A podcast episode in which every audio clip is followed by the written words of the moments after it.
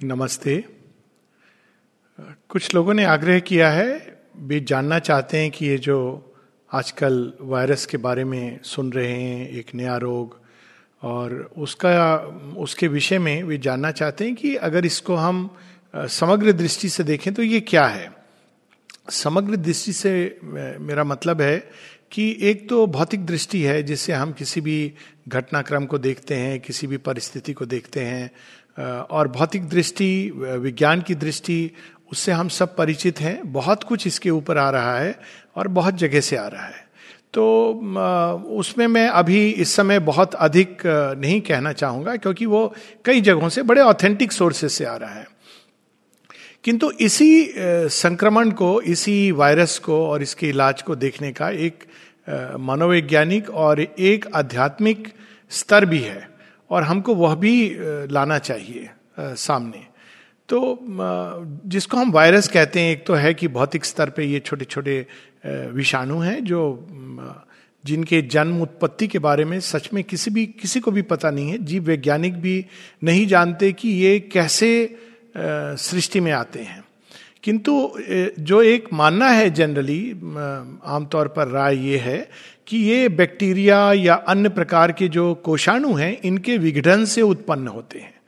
यानी कि ये एक विघटनकारी तत्व हैं, जब किसी भी जीव का जब विघटन होता है, जब वो टूटता है मृत्यु के द्वारा या किसी रोग के द्वारा तो इनकी उत्पत्ति होती है।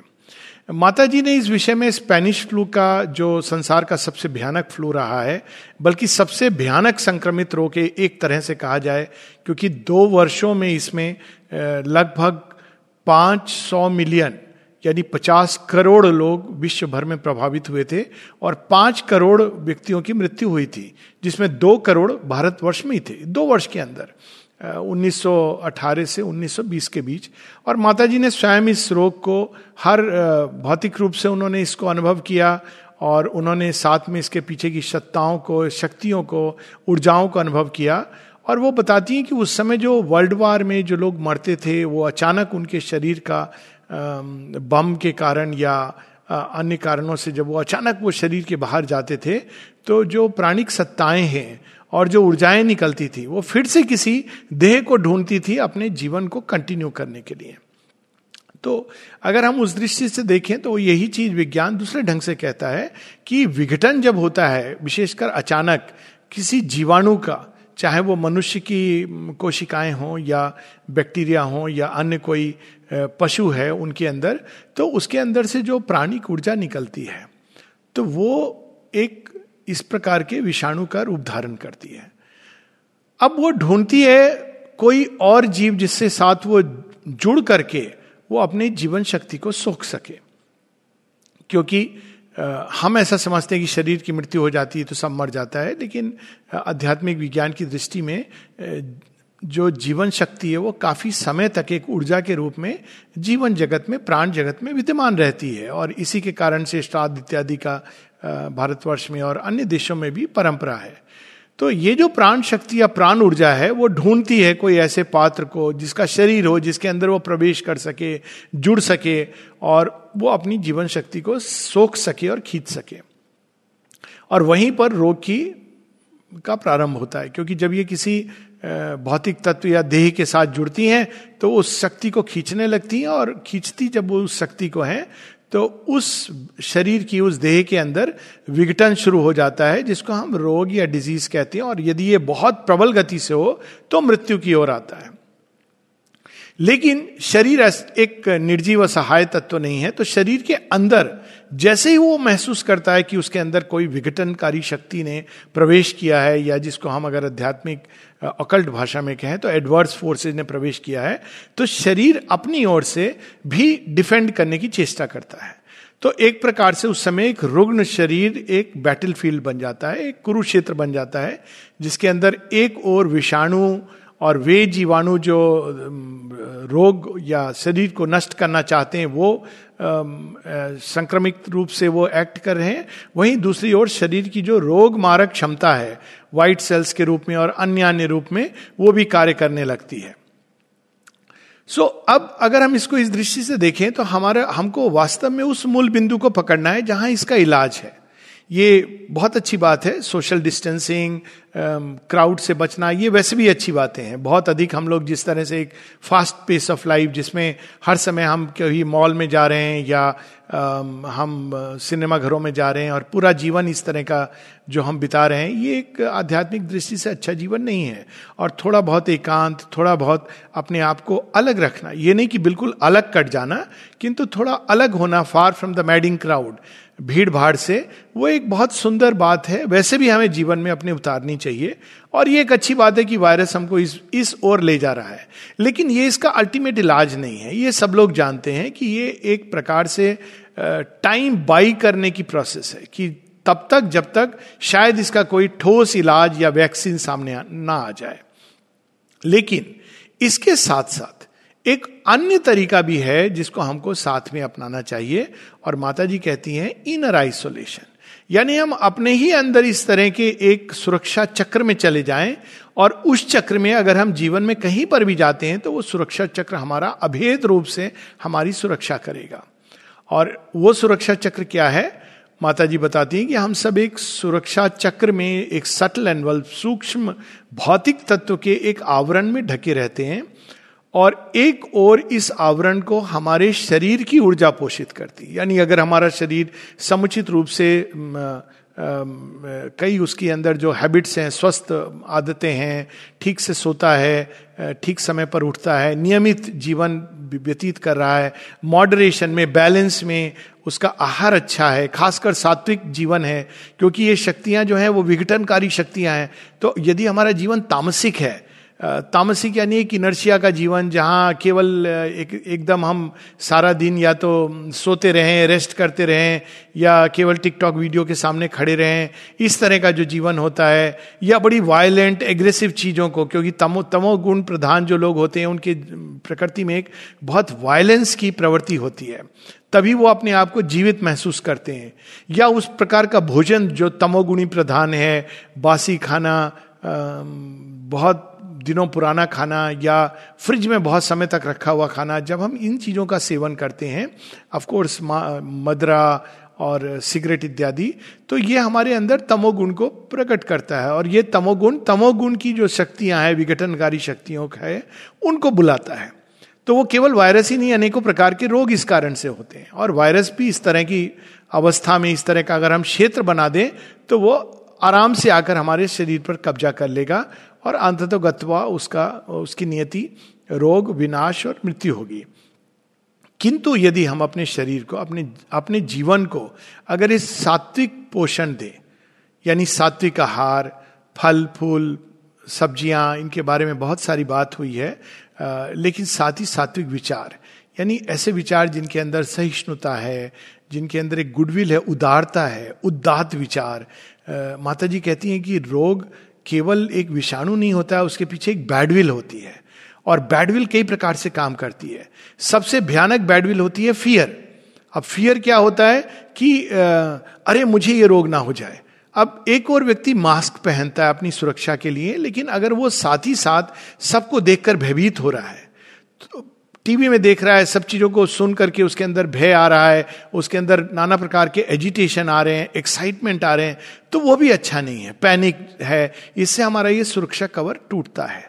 और जब ये सुरक्षा कवर टूटता है तो हम चाहे अपने आप को राजा परीक्षित की तरह सात कमरों के अंदर बंद क्यों ना कर लें अगर हम भयभीत रहेंगे तो किसी न किसी रूप में मृत्यु हमारे अंदर प्रवेश कर लेगी। तो ये बहुत आवश्यक है कि हम अपने अंदर बैडविल को ना आने दें। ना केवल दूसरों के प्रति, वो तो हमें बिल्कुल नहीं होनी चाहिए, दुर्भावना। क्योंकि अगर हमारे अंदर दुर्भावना है तो वो दुर्भावना की जगत को आकर्षित करेगी। किंतु अपने प्रति भी हमारे अंदर दुर्भावना नहीं होनी चाहिए। दुर्भावना किस प्रकार की, अरे कहीं ये रोग मुझे ना हो जाए, अरे कहीं मैं मर ना जाऊँ, अरे कहीं परिस्थिति और ना बिगड़ जाए। इस तरह की जो मैसेजेस हैं, इससे हमको बचना चाहिए। प्रिकॉशन लेना और पैनिक करना, इन दोनों में अंतर है। प्रिकॉशन लेने चाहिए, क्योंकि ये संसार जिसमें हम जीते हैं, उसमें हर प्रकार की शक्तियाँ कार्य करती हैं, अच्छी भी और बुरी भी। लेकिन पैनिक में आना, हम एक प्रकार से आकर्षित कर रहे हैं, वो एक गंध के रूप में, वो जिससे हम भयभीत होते हैं, वे चीज़ें हमारी ओर आकर्षित होती हैं।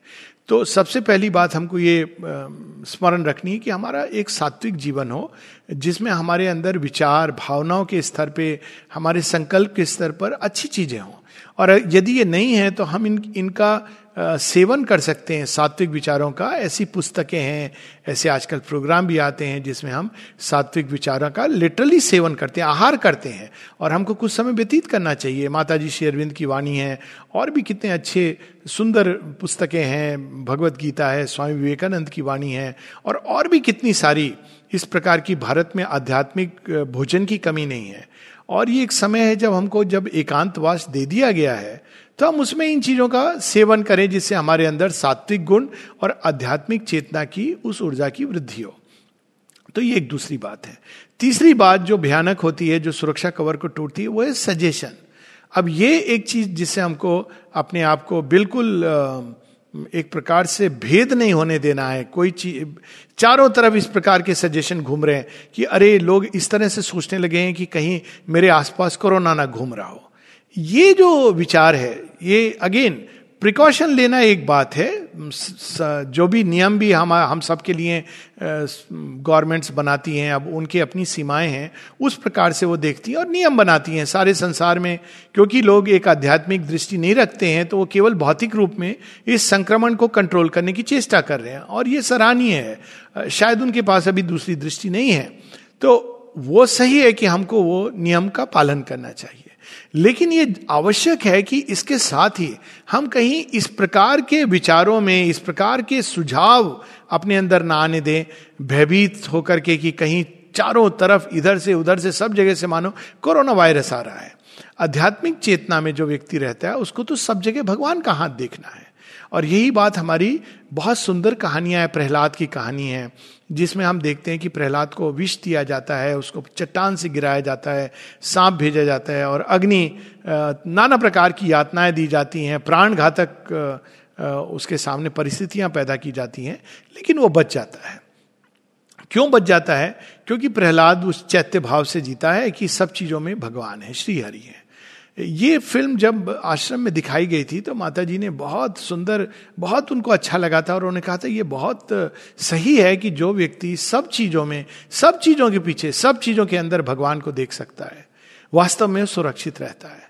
तो इसमें भी इस महामारी के पीछे भी हमको माँ काली का नृत्य हो रहा है। संसार में बहुत कुछ है जो जाएगा, संसार को बदलना है, वो तैयार नहीं है। और ये इसको तैयार करने की प्रक्रिया चल रही है। माता जी ने 67 में ये मैसेज दे दिया था मेन कंट्रीज़ कॉन्टिनेंट्स मनुष्य, मानव समुदाय राष्ट्र समुदाय और महाद्वीप, उन सबको चेतावनी दी थी। द चॉइस इज़ इंपेरेटिव आपको चुनाव करना है। क्या चुनाव करना है? ट्रूथ और दी एबिस सत्य या रसातल तो फिर माँ बताती है रसातल क्या है? कौन सी चीज़ें हमको रसातल की ओर खींच ले जाती हैं?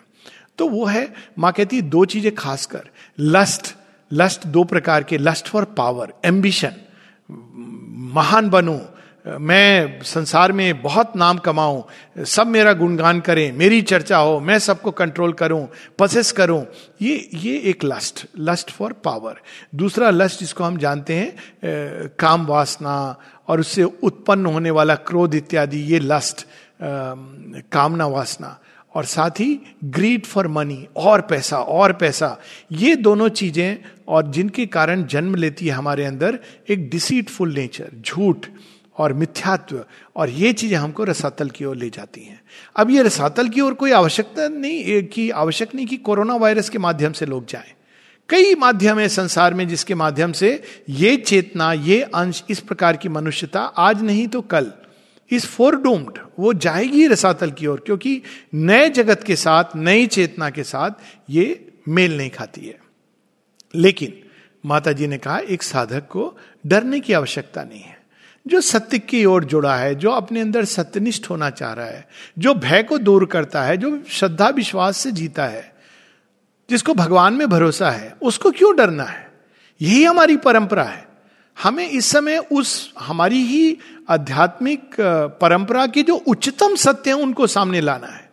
और वो उच्चतम सत्य क्या है? हम लोगों ने साहस किया हर चीज़ में भगवान को देखने का। और हमको ये एक ऐसा समय है जब हमको जीवन में, मृत्यु में रोग में विनाश में वहीं स्वास्थ्य में और सब चीज़ों में हमको भगवान का आवाहन करना है। अगर व्यक्ति को कोई रोग का भय है तो भगवान का आवाहन करना है उनको अर्पित कर, अर्पित करना है। अगर उसके अंदर कोई ऐसे लक्षण आ रहे हैं तो जो मेडिकल एडवाइस है उसके अलावा भी हम बहुत कुछ कर सकते हैं। हम भगवान की संकल्प को भगवान की शक्ति को भगवान की कृपा को भगवान के प्रेम को आवाहन कर सकते हैं। और सबसे अधिक भगवान की शांति। माता जी कहती है, शांति एक ऐसा क्षेत्र है जिसमें रोग प्रवेश नहीं कर सकता है। शांति एक ऐसी अवस्था नहीं है जो हम समझते निष्क्रिय शांत बैठा है व्यक्ति क्योंकि वो निष्क्रिय है। शांति तो शिव की शांति है। ऐसी वो अवस्था है कि उस सुरक्षा चक्र में कोई असुर राक्षसी शक्तियाँ प्रवेश नहीं कर सकती हैं। और हम लोगों को यह अवसर दिया गया है, जब हम जीवन की भाग दौड़ से कुछ समय निकाल करके बल्कि काफ़ी समय मिल रहा है जब हम उस शांति को खोज सकें जो हमारे अंदर विद्यमान है। और यदि हम उस शांति को खोज लेंगे और अपने जीवन में उसको बाहर की ओर निकालेंगे तो इससे बड़ा कोई सुरक्षा चक्र नहीं है। तो वास्तव में ये एक अवसर दिया गया है हम सबको अपने जीवन को समझने का और उसको बदलने का। इससे हमको भयभीत नहीं होना है। हमको ये स्मरण रखना है कि आगत काल एक बहुत सुंदर स्वर्णिम काल है जो आने वाला है और ये सब कुछ उसकी तैयारी है। जैसे कोई बहुत विशिष्ट व्यक्ति अगर घर में आता है तो घर के लोग क्या करते हैं? साफ़ सफ़ाई करते हैं, स्वच्छ करते हैं। उस समय धुआँ भी उठता है, धूल उठती है क्योंकि सफ़ाई चल रही है। कुछ समय व्यक्तियों को अलग थलग होना पड़ता है, क्योंकि एक अच्छी सफ़ाई चल रही है। तो वास्तव में अगर हम देखें तो इस समय हमारे बाहरी जीवन की तो सफ़ाई चल ही रही है, बल्कि हमारे अंदर के जीवन की भी सफ़ाई चल रही है, क्योंकि जैसा माता जी श्री अरविंद ने बताया है कि एक नया जगत बेस्ड ऑन ट्रूथ सत्य के आधार पर, जो मिथ्यात्व को अस्वीकार करेगा, वो जन्म ले चुका है। A new world based on truth refusing its old slavery to falsehood is born born born और वे सब ऐसे लोग हैं जो यहाँ, वहाँ, अन्यत्र, सर्वत्र ऐसे लोग हैं जो महसूस करते हैं इस नए जगत को, इस सत्य के जगत को, उसके आह्वान को सुन रहे हैं और उनको केवल इसी जगत को और अधिक आह्वान करते जाना है। यदि अंधकार हो तो ना हमें अंधकार से डरना है, ना हमें अंधकार से अंधेरे में रहकर लड़ना है। क्योंकि जब व्यक्ति स्वयं अज्ञान में है, अचित में है, अचेतनता में है, और वह अंधकार से लड़ेगा तो क्या होगा? दोनों मिलकर अंधकार को बढ़ाएँगे। तो हमें क्या करना है? अंधकार का मुकाबला अपने अंदर प्रकाश की वृद्धि करके करना है। तो हमें रोज ये एक बहुत सुंदर अवसर मिला है लेकिन ये और बात है कि ये अवसर का कारण कुछ और है, एक ऐसा कारण जो मनुष्य नहीं चाहता। शायद हम लोगों ने माता जी की उन्नीस सौ सड़सठ की बात, और भी कई जगह जो उन्होंने ये बातें लिखी हैं, इवन 1914 में उनकी एक प्रार्थना है कि मनुष्य का जीवन एकदम भयावह रूप से वो जी रहा है। जिस तरह की गति, जिस तरह की कामनाएँ तो उसको एक नए जीवन के लिए तैयार होना है। तो हम ये देखें कि ये एक प्रयोग है जो प्रकृति हमारे ऊपर कर रही है। और वो प्रयोग कर रही है, एक हल्का सा झटका दे रही है कि अब भी मनुष्य संभल जाए और वो अपने अंदर सत्य की खोज में, शांति की खोज में, सच्चे आनंद की खोज में, सहृदयता को अपने अंदर विकसित करके, प्रेम को विकसित करके, करुणा को विकसित करके सत्य गुणों को विकास करके वो अपने जीवन को सुंदर, स्वस्थ और आनंद में बना सके। और यदि नहीं तो ये तो केवल एक ट्रेलर मात्र है। और यदि मनुष्य इससे नहीं संभलेगा तो प्रकृति के अंदर और तरीके हैं। ना, ये तो एक छोटा सा विषाणु है जिसने हम सबको हिला दिया है। हम सबसे मेरा अर्थ है पृथ्वी को हिला दिया है। और प्रकृति के अंदर कौन कौन सी ऐसे शक्तियाँ छिपी हैं जो चाहे तो क्षण भर में बहुत सारे जीवों को नष्ट कर सकती हैं। और इसके उदाहरण हम लोग देख चुके हैं। छः छः आई सेज हुई हैं। अभी भी ग्लोबल वार्मिंग की लोग बात करते हैं। डायनासोर्स थे जो उस समय के सबसे शक्तिशाली जीव थे। और एक क्षण लगा, एक एस्टोरॉइड टकराती है और वे सारा सब कुछ नष्ट हो जाता है। तो ये एक मात्र एक हल्का संकेत है कि हे मनुष्य, अब सचेत हो जाओ। सचेत इस सेंस में केवल नहीं कि डॉक्टर, मेडिसिन वैक्सीन ये एक अलग भूमि है और इसमें अल्टीमेट सॉल्यूशन नहीं निकलना है, क्योंकि जितने डॉक्टर मल्टीप्लाई होंगे जितने अस्पताल बढ़ेंगे, जितनी वैक्सीन और दवाएँ निकलेंगी, उतने अधिक रोग बढ़ेंगे, क्योंकि प्रकृति अपना मार्ग ढूंढेगी। ये रोग क्यों आ रहे हैं? क्योंकि कहीं ना कहीं हमारे अंदर जो कमजोरियाँ हैं, हमारे अंदर जो द्वार खुले हुए हैं चिंग्स इन अवर आर्मर जिसके द्वारा हम इस अंधकार की चीज़ों को आने देते हैं, वो हमने बंद नहीं किए। तो हमारे अंदर अंधकार की एक चीज़ आती है हम उसको मारने का तरीका ढूंढ लेते हैं। कुछ लठबाज को बुला लेते हैं ये दवाइयाँ लठबाज की तरह हैं तो वो उसको मार के भगा देते हैं पुलिस का पहरा दे, डाल देते हैं। लेकिन थोड़े समय बाद क्योंकि द्वार खुला है आज नहीं तो कल वे शक्तियाँ फिर आती हैं। जैसे कोई व्यक्ति फ्रंट डोर खोल दे लेकिन बैग बंद कर दे लेकिन बैक डोर खुला रखे वैसे ही हम सबने अपनी चेतना में अवचेतन में एक बैक डोर खुला रखा है।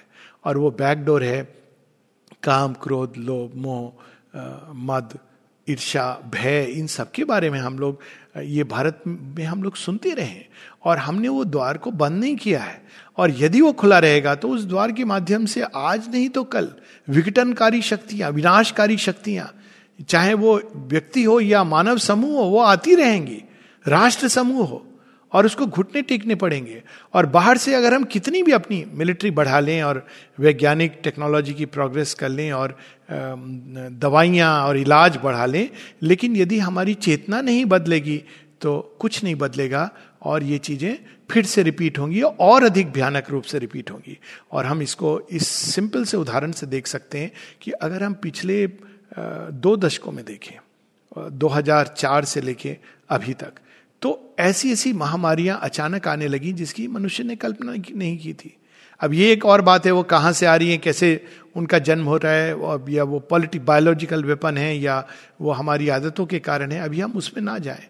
एक विशेष प्रांत से आ रही हैं, उसमें भी अगर हम ना जाएँ, केवल हम ये देखें कि SARS Ebola MERS bird flu, ये स्वाइन फ्लू, ये सब जो आ रहे थे, और अब ये थोड़ा उससे बढ़ करके आया, और कोविड नाइन्टीन, और ये हिला रहा है। ये भी एक हल्का सा झटका है। और यदि हम सचेत हो जाए, ना केवल अपने को ये बाहर से जो हम आइसोलेट कर रहे हैं, वो एक एक पार्ट है, एक, बल्कि एक बहुत छोटा सा पार्ट है।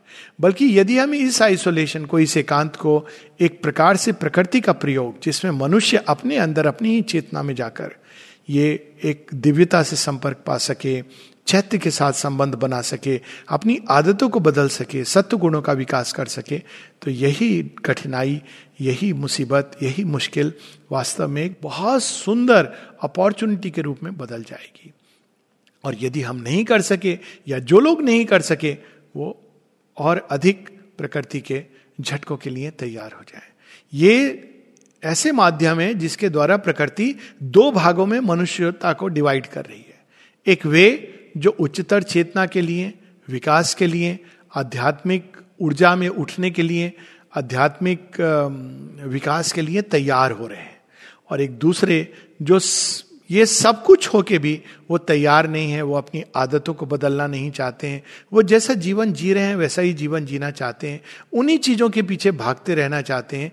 तीन महीने बाद जब वो लॉकअप, लॉकडाउन से खुलेंगे तो फिर उनका जीवन वैसा ही हो जाएगा। उन्हीं चीज़ों के पीछे भागेंगे। तो ये तरीके हैं जिससे प्रकृति ये दो भागों में मनुष्यता को डिवाइड कर रही है। हमें चुनाव करना है कि हमको विकासशील दिशा में जुड़ना है। एक माता जी जो बताती हैं, एक स्पिरिचुअलाइज ह्यूमैनिटी की ओर हम सब जा रहे हैं और या फिर हमें उस मनुष्यता के साथ आइडेंटिफाई करना है जिसका विनाश आज नहीं तो कल निश्चित है। ये भी माता जी ने बहुत स्पष्ट रूप से एक तिरसठ की उनकी भविष्यवाणी है जिसमें कह दिया है कि धीरे धीरे मनुष्यता इन दो भागों में डिवाइड हो जाएगी। एक जो विकसित होती जाएगी उच्चतर चेतना की ओर और, और दूसरी जो रसातल की ओर चलती चली जाएगी। तो ये चुनाव है ये समय है और समय रहते हम चुनाव करें अपने जीवन को बदलें, अपनी चेतना को बदलें और ये एक बड़ा सुंदर अवसर है उस चीज़ के लिए। इसको कृपा के रूप में लें कि जो हम खुद नहीं कर पा रहे थे, भगवान ने हमको वो अवसर दिया है। ठीक वैसे ही जब श्री अरविंद उत्तर पड़ा भाषण में बताते हैं कि जब वो जेल में जाते हैं तो कहते हैं, वे बंधन जो मैं तोड़ नहीं पा रहा था, आज भगवान ने मेरे लिए तोड़ दिए हैं। तो हम ऐसा ही समझें कि भगवान की कृपा हमें उन बंधनों से मुक्त कर रही है। उस शहरों की आमद रफ्त से, भीड़ से, उस दौड़ से, जिसमें हम भागे जा रहे थे क्योंकि सब भाग रहे हैं। लेकिन कहाँ भाग रहे थे? किस चमक धमक के पीछे भाग रहे थे? उस चमक धमक के पीछे जो रात्रि के अंधकार में तो आती है, लेकिन दिन के सूर्य तो दिन का सूर्य है। हमको अब उस चमक की जगह जो असली प्रकाश है, सुबह का सूर्य, उसका आवाहन करना है। और यदि हम करते हैं, मनुष्यता में यदि इतने लोग भी डेवलप्ड हो जाएँ जो उसका आवाहन कर सकें तो हो सकता है उनके प्रभाव से, उनके प्रताप से सारी मनुष्यता बच जाए। ये मानकर हम लोगों को एक एक्स्ट्रा कदम उठाना है। केवल अपने लिए, अपनी सुरक्षा, अपना बचाव, ये तो सब साधारण मनुष्य करता है। किंतु इस अवसर पर हम पृथ्वी के साथ एक होकर केवल मनुष्यता नहीं, सभी जीवों के लिए हम शांति, उनके लिए स्वास्थ्य, उनके लिए मंगल कामना करें। ये एक यज्ञ है विश्व यज्ञ है। और हम अपने विचारों की और अपने भावनाओं की, अपने संकल्प की इस यज्ञ में आहुति के रूप में डालें कि हे प्रभु, ये संसार स्वस्थ हो, कल्याण में हो, मंगल में हो, शांत हो, सामंजस्य पूर्ण हो। यहाँ द्वेष ना रहे, केवल सद्भावना रहे, प्रेम रहे और आपकी शांति और आपका आनंद रहे।